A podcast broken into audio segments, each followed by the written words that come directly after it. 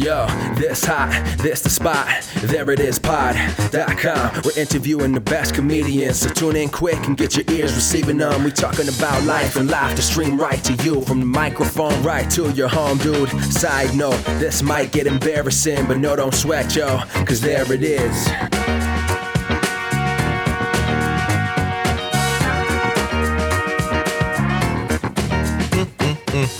Welcome to the There It Is podcast, a podcast for comedy creators of any ilk. I'm your host, Jason Farr. Let's do this. I hope you're having a great day. Thank you so much for checking out the podcast, especially if this is your first time listening. I do appreciate it. Why don't you go to thereitispod.com and find old blogs and old episodes. You can listen to us on iTunes or SoundCloud. And please do leave a review and subscribe to the podcast. I really love last week's episode. Really love today's episode. It's with Mark Kendall from Atlanta. He performs a one-man show called Magic Negro and Other Blackness, as well as a couple of other things that he's put together. He's really fantastic, and that's why I had him on. He may not be the name of other guests that I've had on, but he's doing something really great, and I think he is somebody to watch. We talk about his history in the world of improv and performance. He's got a lot of interesting, fun things that have gone on in his life. And we talk about how you can create your own one-person show. It is a very great talk. Here it is, my chat with Mark Kendall. Thanks for being on the podcast. Oh, yeah, of course. Yeah, thank you so much. Yeah. Where did you get your start in doing any sort of performance work? So I guess started doing comedy in college. Mm-hmm. I was a film major at Northwestern University, and I joined, my freshman year, I joined a sketch group. Northwestern had a student group called Northwestern Sketch Television, mm-hmm. and basically it was like a group of film students and theater students, and they would get together and write and, like, produce their own video sketches. And so my freshman year, I came on, like, as a crew member. So I was a crew member freshman and sophomore year, and then junior and senior year, I was a writer. And then my senior year, I appeared in one of the sketches, and then earlier in that fall, I took my first improv class, because I was at I was at the Annoyance Theater. But it was interesting. So that was like the first time I performed, but I wasn't really like a performer at the time per se. So it's like I went to school to like be behind the scenes. So like I had no interest in performing really. Yeah, wanted to create stuff, but you didn't want to be on camera. Totally. And so, but then the summer after my junior year, I did this internship with Comedy Central. It was called like Chris Rock Summer School. So Chris Rock, he set up this thing over at Comedy Central that was for minority writers or writers of color in college specifically to come and spend like a summer at Comedy Central in New York. And so what you would do is you would rotate through different departments, seeing what it was like to be a writer in different positions or like having writer-related jobs. So it's like you'd spend a couple weeks in their their online department. So you'd like work on different blogs that they had going, or you would spend a couple weeks like an on-off-air promotion. So the people that would write like the little quick commercials that you see for Comedy Central in between their shows. We spent like a couple weeks in development, but the best part was I got to spend a week with the writing staff of The Daily Show, and I got to spend a week with the writing staff of The Colbert Report. And not like interning, though. Like, I just kind of got to shadow them. Yeah, and that's really cool. And so, like, I would sit in on all the meetings that they had, and they would also, like, give me, like, personal assignments. So like, they're like, okay, so, like, these are things that we would write for the show, so go off and write these things. And then occasionally, like, I'd get to, like, pitch jokes to them. As well. And so it was like really cool. Did you get anything on air? I did. I got one line on the Colbert Report. So like the opening, he had like that opening segment where he's just like, tonight. And then he has like three lines. Right. And then like one final punchline. And he's like, this is the Colbert Report. And so I pitched something in a version of it wound up in one of the shows.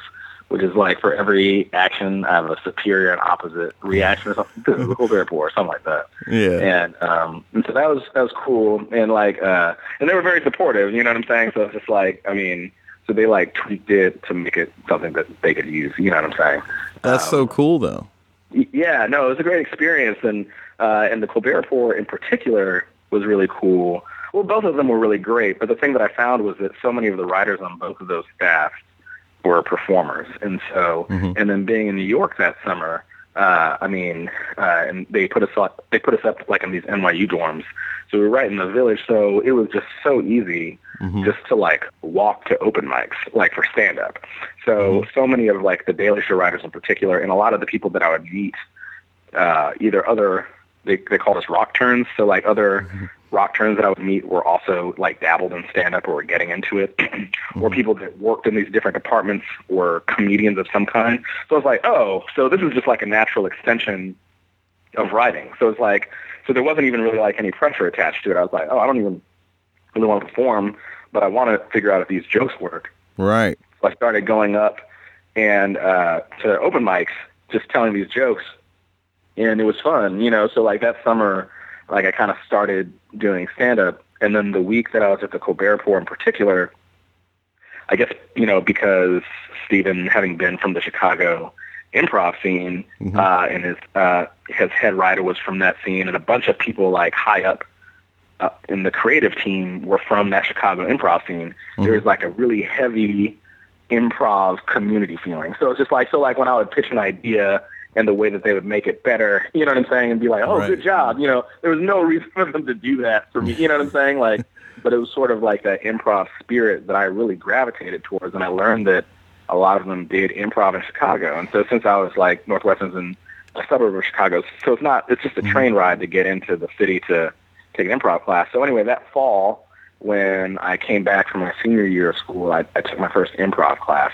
Even still then, it wasn't even really like, oh, performing something that like I want to spend a lot of time doing. It was just like, this is the way to get better at writing. So right. It's like if you can hear how the audience responds to things, if you can hear how words actually have to be said on stage, it just improves your writing. And I felt like it did. I feel like a lot of times, at least beforehand, when I would write a lot, you know, you write things out so that they read well. So like if you hand a script to someone and they read that script, it reads really well. And that's a useful skill for sure. Yeah. But if it's like, if you're like in a sketch group or, you know what I'm saying, you're like handing something off to someone that's going to go get read out loud, you know, you want to improve that. You want it to sound good, yeah. Yeah, that was why I got into comedy. I got into comedy because I wanted to be a better writer. And I was reading a book that said to do stand-up if you want to get better at writing. And or want a job writing for a show. They said do stand up because that's what they all do. And this person who wrote this book is more of a stand up person, so they didn't mention anything about improv. But I went into comedy. You have the way cooler version of that story, but that's the same reason why I went into it. So you went to the Annoyance Theater for your first class. Yeah. And I liked it a lot. It was sort of like an isolated class, because meaning like I took that first level one, and it was my senior year. And because I was kind of busy with a bunch of film stuff back in Evanston, I didn't take like an improv class like immediately after that, you know, because I was already kind of like involved in comedy groups, primarily like as a writer at school anyway. And being a film student, most of the free time I had that senior year was spent working on film. So I was able to get that like little improv class in there. And I didn't really revisit it, improv specifically anyway, like that much in college. But after I finished school, I moved back to Atlanta, which is where I'm from originally. And I started pretty soon getting involved with like Dad's Garage Theater Company, which is one of the theaters here in Atlanta. It's a really great place, and so I started like interning there to get free classes, and so that ended up being like my more like, I guess, like formal or more regular introduction into like learning how to perform comedy. And so so most of that kind of started after college. And the reason for that, I suppose, is that like, you know, in Chicago and Evanston, where I was in school, there were a ton of sketch groups. And so like sketch comedy was a big thing in Chicago. So, you know, if you didn't want to perform, it was easy to just be a writer, you know? Right. And then when I moved to Atlanta, while the comedy scene has grown a lot since I've moved back, and so there's a bunch of things going on now, when I moved back to Atlanta, sketch was mostly non-existent, you know, like, right. There was stand-up and then there was improv. So it's just like... And how long ago did you say that was? Like 2009. I moved back to Atlanta in 2009, okay. Towards the end of 2009, 2010. And so when I moved back, it was just like, if you wanted to like do any kind of comedy, which I did, it's like you kind of had to start performing. So mm-hmm. So that's kind of why it pushed me further into the improv realm. Yeah, that's great. Mm-hmm. And it shows. It shows in your work. You've been doing improv and other performance since 2009, essentially, and at least in the Southeast. You did, yeah. Of course, a little bit before that, as you mentioned. But mm-hmm. What else are you doing, or what do you do during the day? Are you doing anything in the film industry or anything? A little bit. So, like, I've had like little short jobs in the industry, not quite as much. So it's just like, it's interesting. Like, you know, I studied film. Most of my time, as I've spent more and more time with improv, has been spent more on stage stuff. But when I moved back to Atlanta, I started working as a casting assistant at Tyler Perry Studios, which was a very interesting experience. Mm-hmm. So I was there, but it was a brief time. And then after that, I started interning at Dad's Garage, and then I sort of started taking like little side gigs to make time to do improv and comedy at night. And so now I spend like a lot of time, like, you know, teaching or doing gigs, and occasionally like I'll have like a little side gig or whatever. But most of the gigs or jobs I take are kind of like in the stage realm. And then occasionally, because there is a decent amount of like, you know, random film or media stuff to do in Georgia now, I do a little bit of that. So. Oh, cool.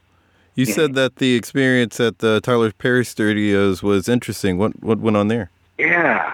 Well, it was interesting because I didn't spend time on like a ton of television shows or anything, but it's interesting going from like, because just the year before I'd spent a little bit of time like at The Daily Show, mm-hmm. and The Colbert Report, and they do their staff, their each respective staff, so like The Daily Show and The Colbert Report, at least when I was there, they turn out like 4 episodes of television a week, you know, mm-hmm. and that's like a late night show, you know, like right. a desk, maybe a couple desks, or maybe a couple guests, and then like, you know, some jokes, you know, mm-hmm. like they would do like 4 episodes a week, and that was like a ton. Mm-hmm. And then I went to Tyler Perry Studios, and at the time they had Meet the Browns running and House of Payne, mm-hmm. you know, and they had some departments where it was like, oh, this is the House of Payne department, and this is the Meet the Browns department.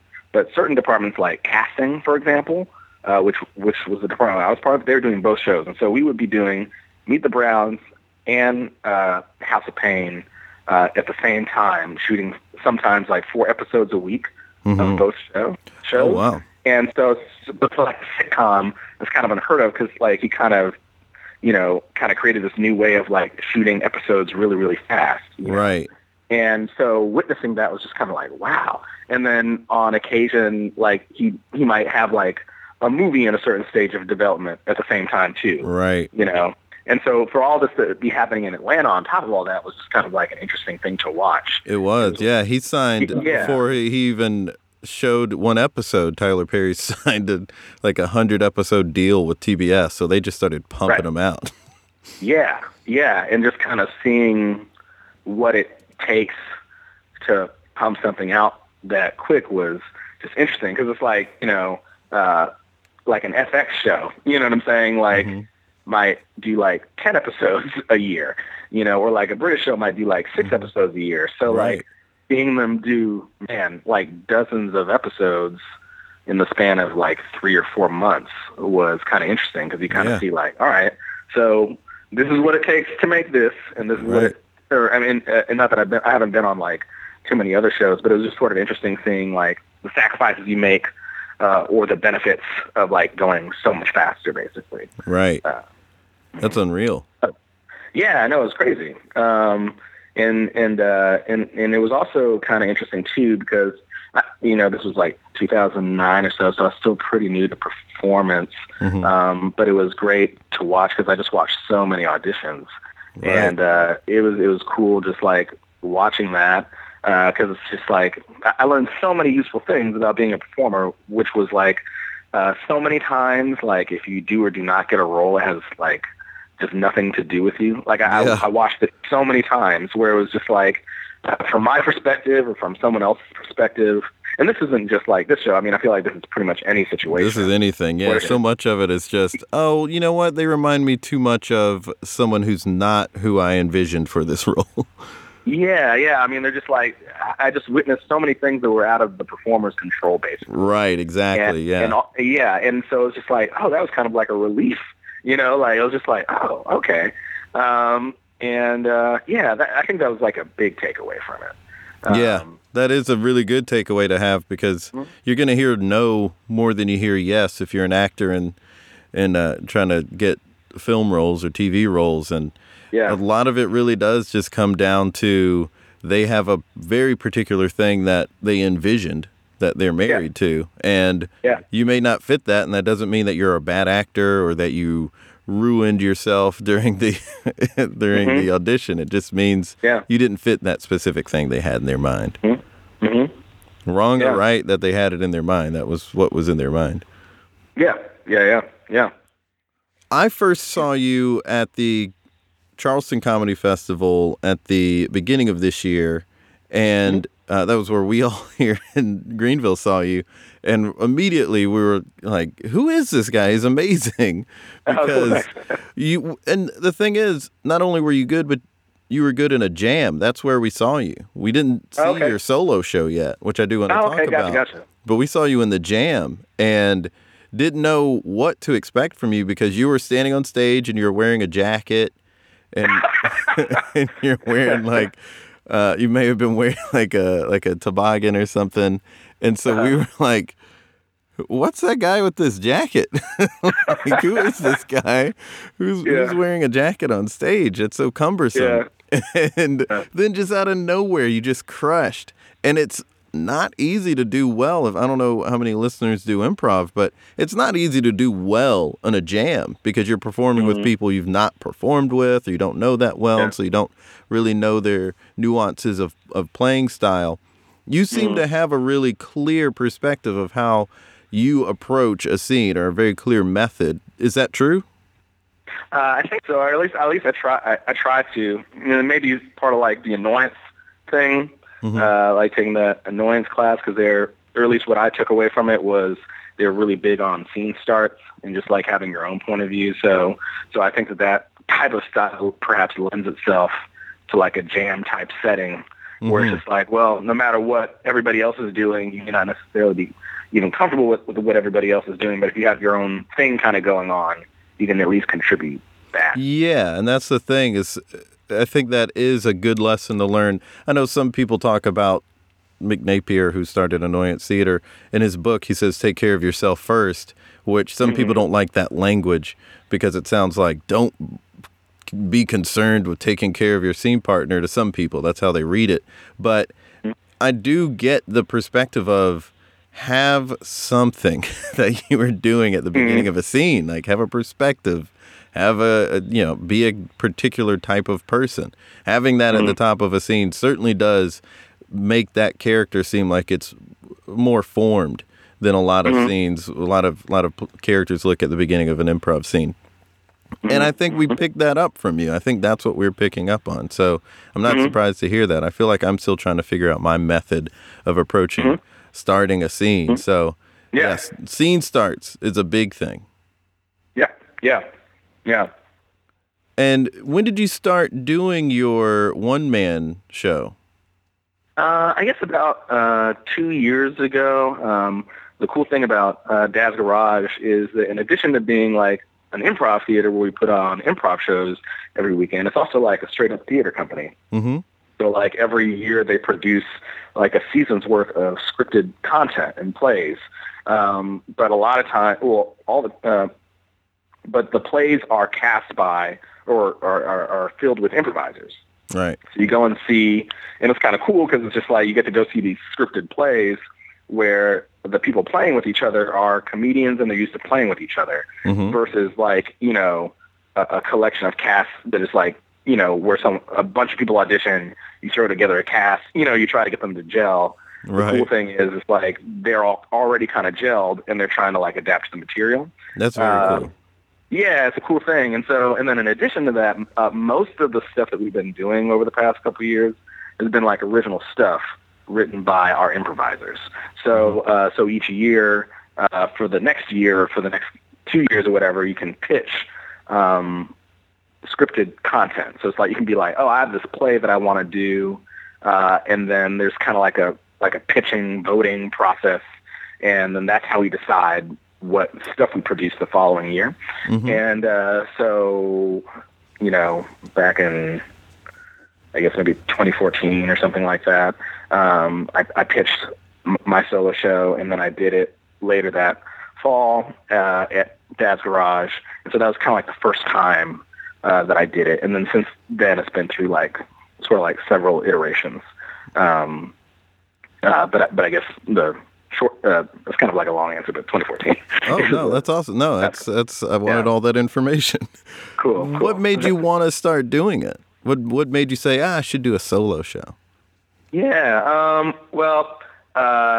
You know, I've always really liked sketch and, you know, that's kind of where comedically, like I started back in college. Mm-hmm. And so when I moved to Atlanta and there wasn't as much sketch, I kind of went down the improv rabbit hole for a while, but I always really wanted to get back to that whole sketch comedy feel. Mm-hmm. And so once I had been at Dad long enough and I had the opportunity to pitch something, I was just like, oh, maybe I could do a solo show because a couple other people at Dad's have done solo shows in the past. And so like one show that was like pretty cool for me to see was Amber Nash, who's a performer at RPR. Yeah, she's on the next episode.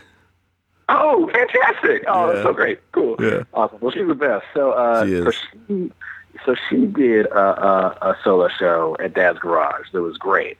And in preparation for that, she got a bunch of Dad's Garage improvisers together to take a solo performance class with her.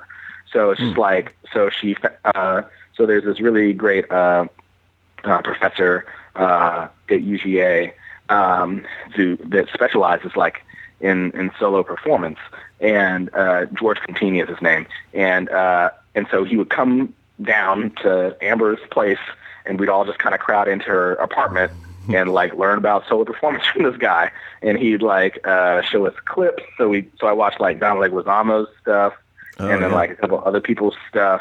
And like he kind of take us through exercises and kind of gave us some really interesting pointers to get us started on the path to putting together what was needed to make a solo show. So asking really like good questions that's helpful to at least, even if you don't have the answers to, like trying to think about if you're going to try to put together like a longer piece for yourself. So like, who's your audience? Like who you're talking to, or like in the show, who are you talking to? Mm-hmm. Like, sentence of what is your show really about? You know, like if you can answer those things, it'll make a much more focused like effort. And so, so I took that class, and that was like really good framework. And you know, in college, kind of going back like why I wanted to do the show that I did in college. I was studying filmmaking, and I was, you know, I still am like really passionate about like storytelling, as well as visual storytelling. And I loved my time at Northwestern Film University. But during my 4 years there, I was like the only black guy in my class. Mm-hmm. And there was one other black woman that transferred in sophomore year, but she wasn't as actively involved, you know, in the in the making of films and things like that.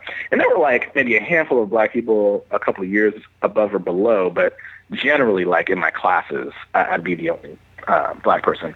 And and same with the professors, you know, it was just like a very white environment, which I'm used to and everything. But when it comes to film, it's really interesting because it's like if you look at most of the, you know, significant like American films that have come out in our time, the way that black people are depicted or intentionally like left out says a lot about race in our country, right. But it's just like it was never touched on in the classes, you know. So it's like, so it's like you'd watch a clip of Birth of a Nation, and the teacher might say something about like this might be a little rough, but it's like look at the editing, you know. It was just like it was a weird experience, right? But then at the same time, I'd be taking classes in the African American Studies department and learned a bunch of really interesting things about like perspective and like you know who's telling the story and how does that influence how people are depicted, you know, what are the effects of these images, you know, got me thinking on a lot of that stuff, and I found it really interesting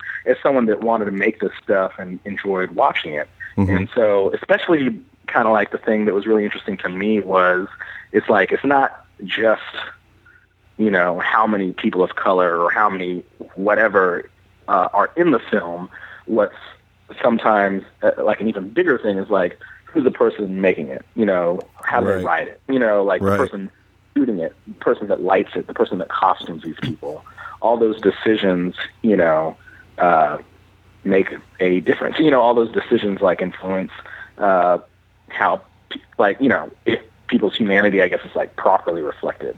And so that's something that's always kind of like been a big thing with me. And then also like in Atlanta in the improv scene, while like big improvements have been made, at least like when I started doing improv, it was a similar thing where there was like a, and still now, like, you know, despite, you know, efforts being made, there's still like a general lack of diversity to the point where it's just like when I do improv personally, like I don't really bring up issues of race too much, too often. But that's like a big part of like what I think about. It's a big part of like creatively what I'm interested in. And so solo performance in particular offered this unique opportunity for me to kind of like say these things that I didn't really previously feel like I had the like the medium to do. Even being at Northwestern, you know, it was kind of the same thing, you know, like with extracurriculars. So the sketch group that I was a part of, for example, like there was a weird moment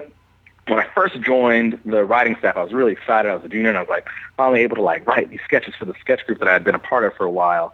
And like, you know, just cause I think there may have been one black guy in the cast, but not really, you know, like, and so I'd write all these sketches with all these what were intended to be black characters, but that would be impossible to film, you know, right? Because there are a bunch of white guys in there, right? Yeah, and so I was just like, which I totally get. I mean, it's like you can't write for people that are it's not a complaint about it. It's just saying this is what the circumstance is oftentimes. Yeah, and so it was really weird, and actually, what was funny is. My senior year, I was like, and so I sort of like started to curtail the way that I write at the time. And then my senior year, there was, it was a student in the group. Their dad was is like a very successful, you know, sitcom writer and came to, you know, be a mentor of sorts and like just hear our pitches and like hear the sketches that we were doing. And one of the sketches that I wrote, was about a person basically that had been incarcerated, you know, and it wasn't meant to be a take on race, but it's like, oh, this person should be played by a black person. And they said, like, we don't have any black people in the cast. And so that's how I ended up playing it. Like, I was not angling for it or anything like that. Right. But then that sketch, though, ended up going over really well, you know, like, people really liked it. And so that's why I was like, oh, maybe I could kind of do this thing. So anyway, like, fast forwarding to 2014 or whatever, I guess the reason for wanting to do the solo show is just kind of like this way I can kind of like say what I want to say. It's not like I have to worry about like the demographics of the other people that I'm working with, you know. Right, you can do like, it. Yeah, I can just kind of do it. So it was mostly like, it's like, oh, this is the thing that I'm really interested in talking about. And then out of necessity, the easiest way to probably execute it would be if it was like a solo performance. And so since I had been taking a solo performance class with Amber, you know, that's kind of what led to it. Just all came together, yeah. And that's why the name of the show is The Magic Negro and Other Blackness, because you had a bunch of sketches that you'd written about a black experience that only you could play. Yeah. What has been the response to that? You've been doing it for a while now. What has been the feedback? Have you had any sort of odd situations with feedback, or, you know, great situations with feedback? Yeah, it's been, I feel like it's been not too many surprises. I think the main thing that affects how any given audience will react, I think, is either what is perhaps happening in the news at that particular time. Right. So, like, there have been times when I've been performing the show, like, smack dab in the middle of some, like, crazy stuff going on, you know? And then other times when things are, like, a little bit more mellow. So that might affect, like, how an audience, like, walks into the theater.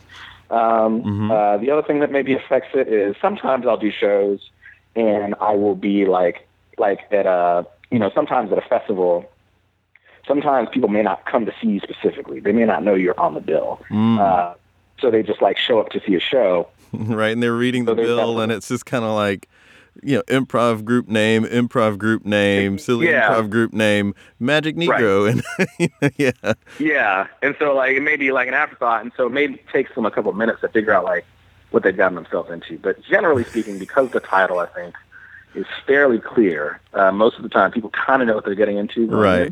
I think the only thing that will affect things sometimes is just, like, you know, like, where people will laugh, for example, is just, like, the makeup of the audience itself. So, so I was in Canada this summer, in Edmonton in particular, for the Edmonton Fringe Festival, which is an awesome experience, which is, like, this... like, their Fringe Festival is the biggest one in North America, so you got, like, hundreds of shows that come into Edmonton for, like, you know, 10 days or whatever, and you get a run of, like, 6 or 7 shows over the course of these 10 days, and the community comes and sees your stuff and all these venues around town. It's crazy. And but Edmonton, you know, doesn't have, like, any African-American people. I mean, there's some Caribbean, African, but not, I mean, obviously, like, not that many, like, African-American people that were, like, in the United States and then for whatever reason happened to be in Edmonton in the summer seeing a show. Yeah, I think maybe I met, like, one during the whole time there that came to see the show, which isn't surprising or anything, but I guess the thing is that it's just, like, they laugh. They would laugh during the show, but then there's certain times that they would be uncomfortable, but occasionally, like, a black person in the audience will come after the show and tell me, hey, man, I really thought this part was funny. I didn't laugh because everybody else was uncomfortable. And I really enjoyed the joke. And then, but then, for example, like, I was in Detroit a couple months ago, and it's like those moments were kind of flipped because for whatever reason, that particular show, the demographics were, it was like there are more black people in the audience than white people. Right. And so that is something that can change.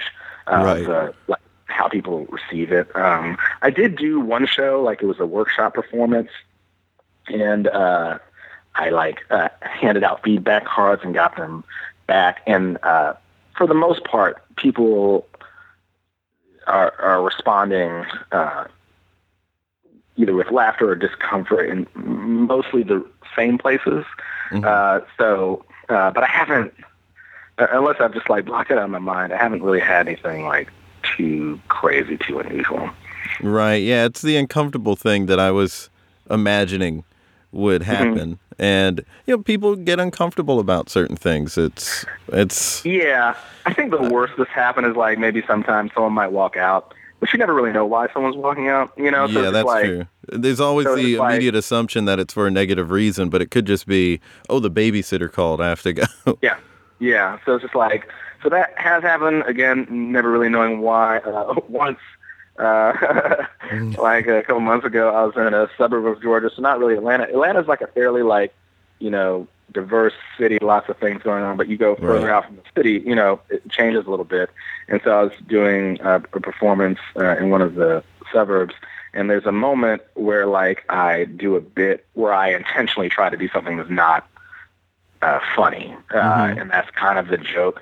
And so I shout cookies a bunch of times at the audience, and I try to set up why I am doing it. There's, like, a clear reason why I'm doing it. It's not just to mess with them. But one of the audience members, for whatever reason, didn't get it. And so, like, as I was doing this, I could hear them very clearly just saying, like, stop it, stop, you know, which I have never really had that reaction before. I'm just like...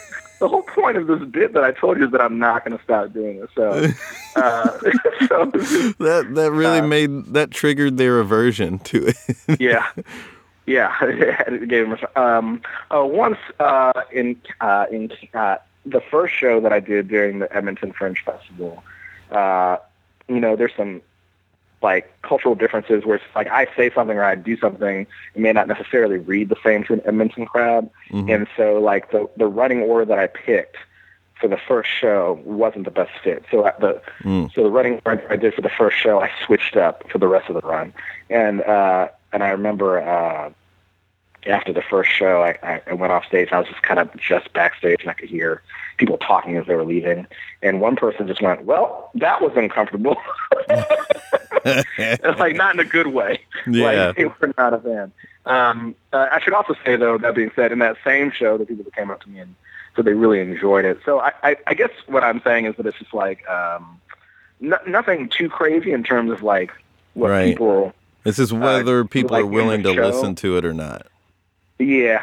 Because that really is the reason people are uncomfortable about things and will say something like, "Oh, I think it was too much into the race stuff." It's just because they didn't want to hear it, because it's uncomfortable for them to know. Like I've had a joke when I told a joke recently that was about the racism that has happened since the election, and first time I told it did really well, and I think it was because the crowd was just warm to it, and I knew a lot of them, and they really enjoyed the joke and thought it was a solid joke.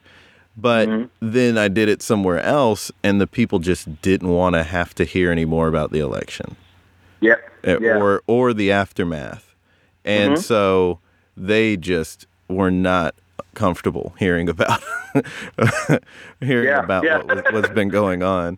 But it's hard to know because. I'm not one of those people that says like, "Oh, punch up to power," but I do think that art in general brings people together because it says, "Hey, here's my perspective, and now my perspective." And when we stop being willing to listen to other people's perspective, that's when we're going to be in a really bad place. I think we kind of are in that place, but comedy is the sugar that helps the medicine go down. Yeah, yeah. And that medicine is hear my perspective, hear where I am coming from. That's that's I think what I really love about comedy is that we can always say, "Here's my perspective" to people. Let me just give it to you in a way that makes it easier for you to stomach it. Right. Agreed. Mm-hmm. But you also do teach you because I took a workshop of yours about a solo. Yeah. Do you do? Primarily how to do a solo show workshop, or do you do any other mostly like I'll teach like sketch writing, like I teach and coach improv. I'll do corporate gigs, so like team building gigs, so just kind of like an assortment of stuff. But I think like what I end up teaching the most tends to be either like sketch writing or improv related stuff. Right. How's that experience been for you? It's okay. It's pretty good. Like, I'm always trying to figure out better ways to teach. I think the main thing is just like trying to get better at understanding like where a particular person is coming from in that class. Yeah, that's like, where I'm struggling with as a coach, and every once in a while I've taught a couple of things, and I'm in that same boat. How do you deal with that aspect of someone just not getting what you're saying or whatever? Sure. Yeah. I think it's kind of like, I try to think about like, why is this person taking this class or in this workshop or whatever it is? Sometimes,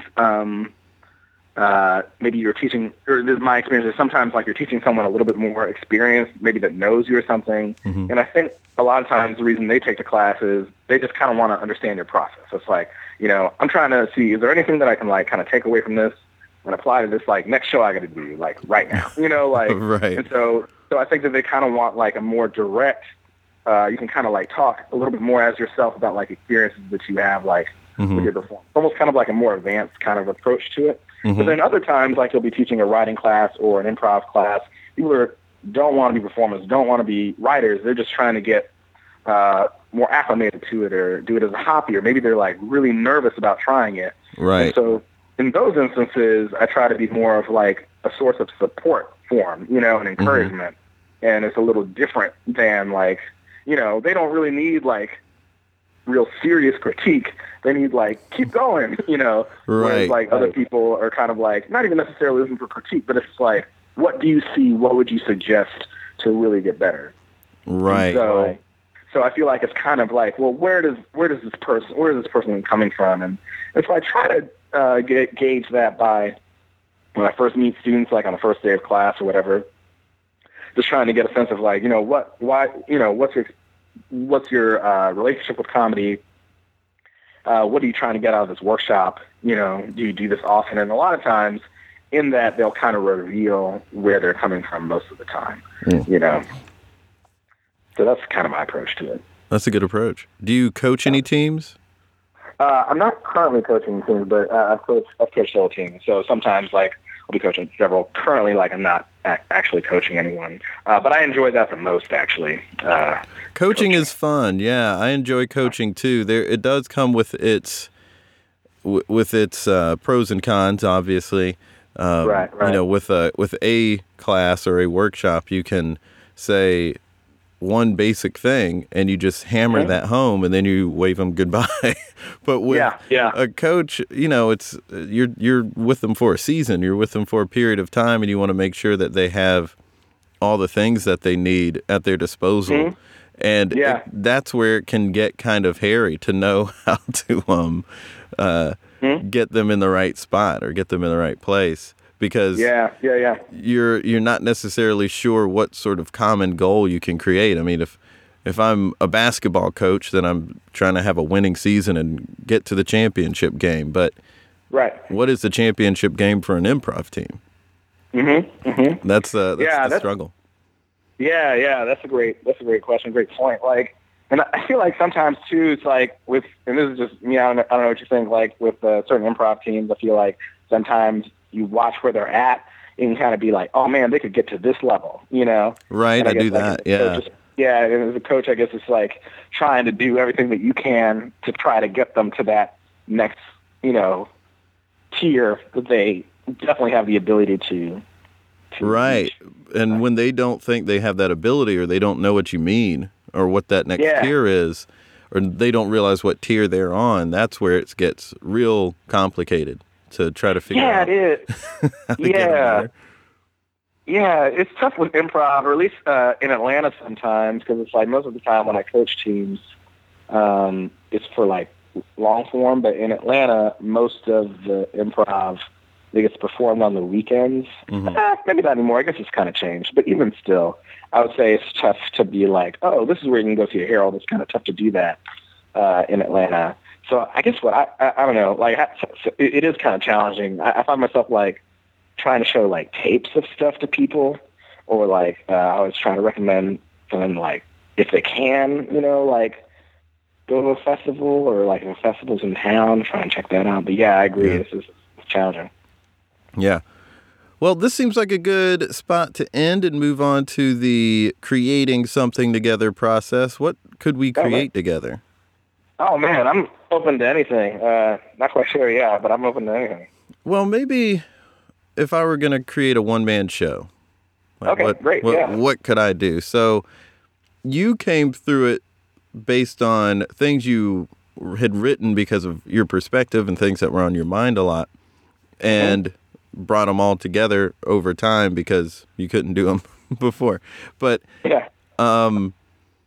is there any sort of, when you say I'm going to do this show, this solo show, were there a bunch of different ideas you had, or did you kind of know immediately what you wanted to do?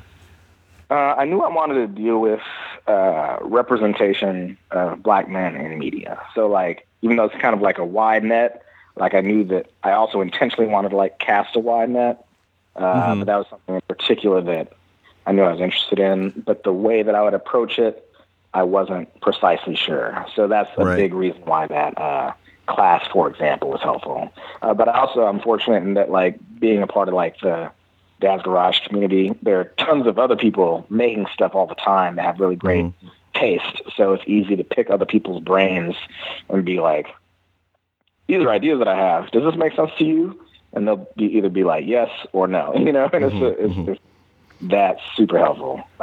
You say it's casting a wide net, but it's maybe not too broad. I mean, the thing that would come to my mind immediately would be, if I were going to do a solo show, is thinking about what connects us all. That might be a little too wide. I might need to refine that a little bit, wouldn't I? Well, I guess, like, maybe if you already have an answer in your head of, like, what connects us all, you know? So it's just like, if you maybe thought about the ways that you think, if you thought about the things that actually connect us all, and whatever that list is for you, maybe that provides the focus. Okay. You know? Okay. Or it's just like, or maybe if you frame that question in the form of an answer, you know? That like what connects us all? Yeah. If you just answer that in the form of a sentence or a couple sentences, maybe that could potentially provide. Okay. Focus to it, you know? And then when you're trying to really bring it all together with like a name, how do you?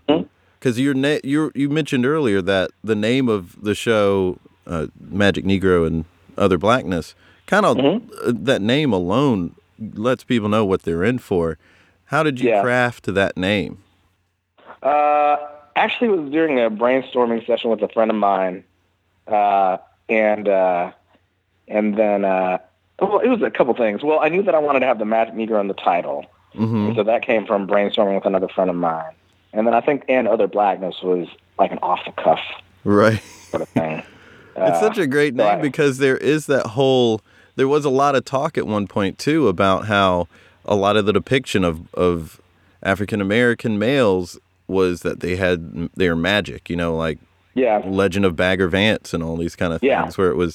If a black guy got a big role, it was because he was this magical Negro who could come in, had all this wisdom, which I think I'm sure came from a good place in people's hearts too, of just like, hey, you know how, you know, black people are so nice and helpful. And then it ends up being reduced to too little of a trope. Yeah. Well, that's good. That's good to sort of process on and try to figure out how to structure a show. Are there any other sort of things that you went through or processes you went through to? Yeah. Something that I think was really helpful for me, I think, was during the process of writing the show, I just journaled a lot. So it's just like it helped with the writing process, where it was just like every morning, just like write 3 pages and like maybe on the specific subject or just about anything? Generally about anything, but making sure that I did give thought to the show. So it's just like, another thing that was really useful as I got sketches accumulated, I would like write them on index cards and then like post them up on a wall and just constantly think about the running order of the show. And so I think like just journaling about it, always having it up on the wall, it just kind of like gets in your brain a little bit. So you're kind of always thinking about it. I think picking something like the subject you mentioned, you know, sounds like you're passionate about it. I think that that's important. Just something that you could just like spout off on, I think is important. Asking yourself, you know, why is it, what is it about the show that's important to you? What do you want the audience to really take away from it? So even if you don't necessarily get those answers right away, like, you know, what are you saying in the show? Why are you saying it? Why is it important? Who are you saying it to? What do you hope they come away with?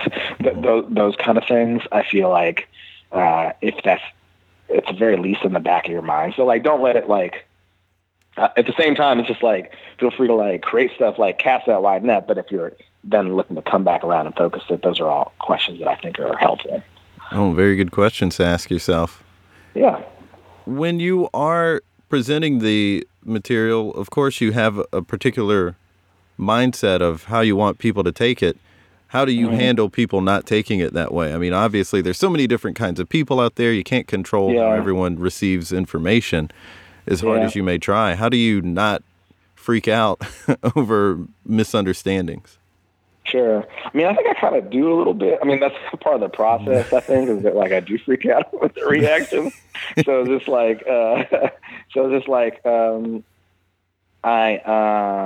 think I try new material like in little bits a lot of times. So it's just like there are shows around Atlanta that I'll do where it's just like, I don't know if this piece is a good fit.